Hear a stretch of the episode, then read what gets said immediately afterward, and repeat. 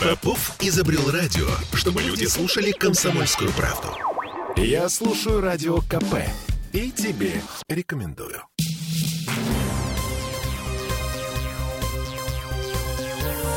Темы дня. Куда будут отправлять мобилизованных жителей Петербурга? Что с социальным обеспечением, с сохранением рабочих мест, с кредитами, с финансовой помощью от городского бюджета? Вот это все. На ответ на эти вопросы все еще нет. Зато уже есть мобилизованные. Точнее, те, кому пришла повестка. И те, кто прямо сейчас в военкоматах.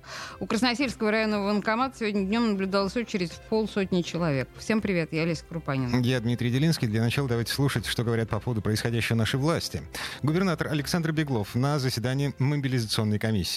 Приступила к работе призывная комиссия Санкт-Петербурга по мобилизации граждан и 18 районных призывных комиссий. К работе в городской и районных комиссиях привлечены представители военкоматов, силовых структур, представители Комитета по вопросам законности, правопорядка, безопасности, председатели военно-врачебных комиссий.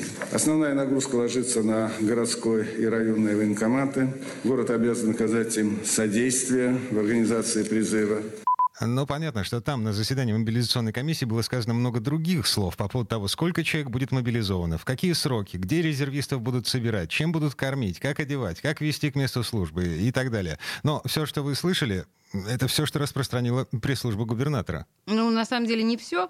Вот еще один фрагмент заявления заместителя Беглова в мобилизационной комиссии. Это военный комиссар города Сергей Качковский. Для проведения мобилизационных мероприятий на фондах городской инфраструктуры создана и подготовлена база мобилизационного развертывания, которая включает в себя участки оповещения, штабы оповещения, пункты предварительного сбора граждан. Документы и материальная база готова. Аппарат усиления назначен. На этом занавес. Все остальное закрытая информация. Не для нас, не для простых людей. Ну и просто для сравнения. Параллельный процесс идет в Ленинградской области. Там губернатор Александр Дрозденко тоже, как и Беглов, возглавляет мобилизационную комиссию. И вот его заявление. Сейчас пока сложно сказать точно по специализации. Понятно, что определенные специализации они нам э, уже встречались. Это и э, специализация, связанная с действующими частями на территории э, Ленинградской области, в том числе и артиллерийскими частями. И одно из первых подразделений, которые мы будем формировать, это артиллерийские части, которые будут проходить сборы. Ну и понятно, что для нас с вами родная шестая армия, которая дислоцируется, в том числе на территории Ленинградской области. И мы также будем а, доукомплектовывать а, за счет а, частичной мобилизации воинские подразделения 6-й армии. Я хочу сказать, что для нас очень важно, чтобы все, кто подлежит мобилизации, понимали, что их родные,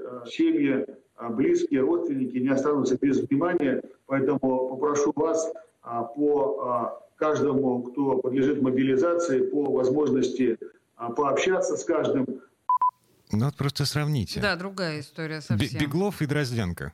Ленинградская область и Петербург. Просто две планеты. А, ладно, последние слова Дрозденко, адресованы его подчиненным. И, собственно, есть ответ. Вот есть такая информация. Мобилизованным жителям Ленобласти, помимо сохранения рабочего места, выплатят компенсацию. Маленькую, правда, в размере одного МРОД. Кроме того, будет предоставлено место в детском саду. При необходимости целевая квота для обучения в средних, специальных и высших заведениях, льготы на услуги ЖКХ на период нахождения на воинские службы и подготовлен ряд других предложений. К вечеру появилась информация о том, что Ленобласть определилась с деньгами для участников боевых действий.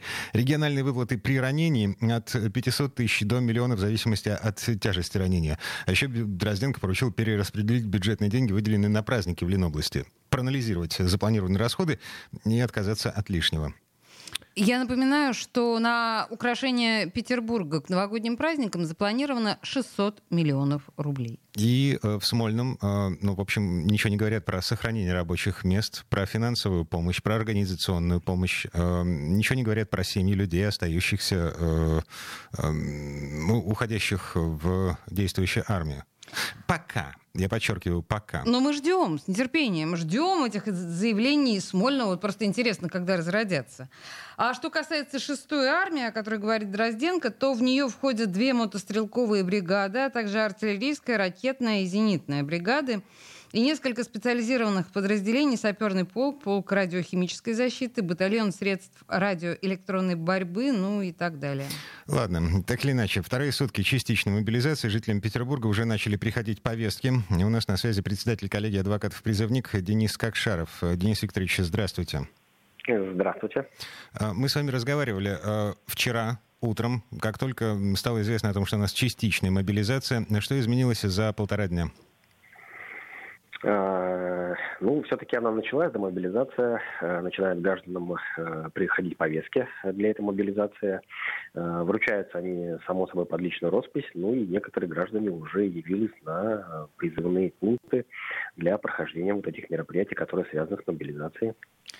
Если человек обнаружил повестку у себя в почтовом ящике, ну, с этой ситуацией мы вчера долго-долго разбирались, да, все-таки э, мы провели параллели. Э, Извините, аналогии. я не слышала.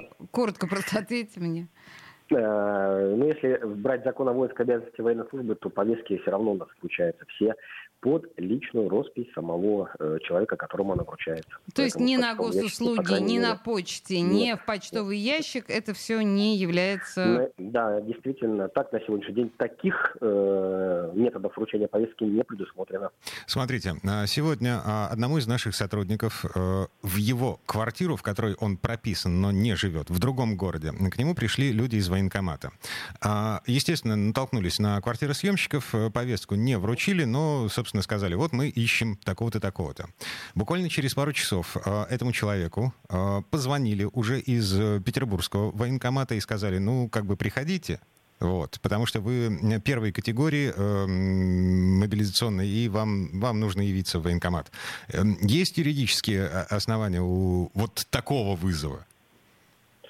А, опять же скажу, что да, по телефону это невозможно, раз они все-таки обнаружили его место э, нахождения, э, соответственно, необходимо передать эти повестки э, соответствующим способом, то есть либо по месту фактического проживания, если они обнаружили. Если же они обнаружили его по месту работы постоянной, то через работодателя могут ее передать. Угу. Ну, то есть к нам могут прийти люди э, в форме в поисках э, нашего сотрудника. Правильно, э, потому что каждый работодатель должен подавать сведения о гражданах, которые э, работают в этой организации э, и обязаны состоять на воинском учете в соответствующем военном комиссариате. Если работодатель требует сведения по военным билетам у своих сотрудников, а сотрудники отказываются дать эти сведения по военным билетам, что в данном случае должен делать работодатель? Возможно ли такая ситуация? Такая ситуация возможна, при этом она достаточно зачастую. Обычно э, документы воинского учета требуются при как раз-таки самом устройстве. При приеме на работу. Но если этого не произошло да, по каким-то да, причинам? Да. Э, они могут да, потребовать такие документы, э, ну, исходя по крайней мере, э, у нас сегодня не позволяет уволить таких сотрудников, да, которые не предоставляют эти документы. Угу. Но все-таки работодатель вправе это сделать. Но э, сотрудник вправе послать подальше работодателя, не правда ли? Э, ну, не сказал бы, что совсем вправе послать подальше. Ну, то есть он может не предоставить эту информацию или не ну, может? Теоретически может, потому что как таковой ни с одной, ни с другой стороны да, ответственности не предусмотрено. Ага. Ни тому, ни второму. Вот. Единственное, что может быть, да, э, со своей стороны, как дисциплинарная ответственность э, за неисполнение там, указаний своего работодателя, может быть какие-то, uh-huh. ну и то э, нужно всегда здесь смотреть ситуацию. Принято. Так, ну на текущий момент у нас вопросы закончились. Э, Денис Викторович, спасибо большое. Хорошего Пожалуйста. вечера. Спасибо. Да. Это было исчерпывающе. Денис Кокшаров, э, председатель коллегии адвокатов, призывник, был у нас на связи. И смотрите, э, сегодня вечером у нас на сайте kp.ru появится статья про фейки, связанные с мобилизацией. Мы тупо собрали слухи, которые ходят по Петербургу, и э, прокомментировали их с помощью всевозможных специалистов. Ну, например, вот типичное сообщение в Телеграме, да, ну, как бы, да, на площади Александра Невского дежурят полицейские и выписывают повестки. Это, конечно, фейк, потому что по закону повестка, вы слышали, вручается пишется под роспись непосредственно призывнику. То есть в бумаге должны быть имя и фамилия того человека, которому эта повестка выписана. Выписать такой документ случайному прохожему физически невозможно. Для этого нужно доставить человека в военкомат. Раньше милиция занималась такими вещами, но сейчас нет не занимается. Далее, в аэропортах проверяют всех мужчин на принадлежность к первой мобилизационной категории. В результате люди обрывают телефоны военкоматов с просьбой выписать справку с разрешением на выезд в отпуск. В военном комиссариате Василиостровского района нам заявили, езжайте спокойно, справки не нужны. Но, Но есть нюанс. С момента объявления мобилизации, хоть и частичный, хоть и полный, гражданин не имеет права покидать место жительства без разрешения комиссариата. Это написано в законе. да. А, так что военкомат как раз может выписывать такие справки с разрешением на выезд, но дело в том, что э, установленной формы таких справок нет. И приказа от Министерства обороны тоже нет. И смотрите, э, в аэропорту Пулково говорят, что эм, э, информация о проверке документов на предмет мобилизации не соответствует действительности. В пресс-службе управления на транспорте МВД России, э, в погрануправлении ФСБ по Петербургу тоже призвали не идти на поводу у создателей фейков и паникеров. Все в штатном режиме. Пропуск осуществляется только по документам, удостоверяющим личность. Военным билетам никаких распоряжений по военным билетам не поступало. Ну и, наконец, вот один из самых распространенных фейков в городских сообществах, в соцсетях и телеграммах — публикации со всевозможными формами мобилизационных повесток.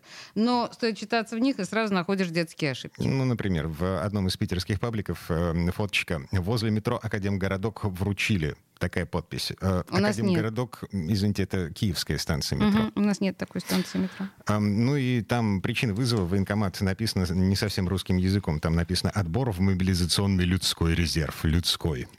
Ага. Темы дня.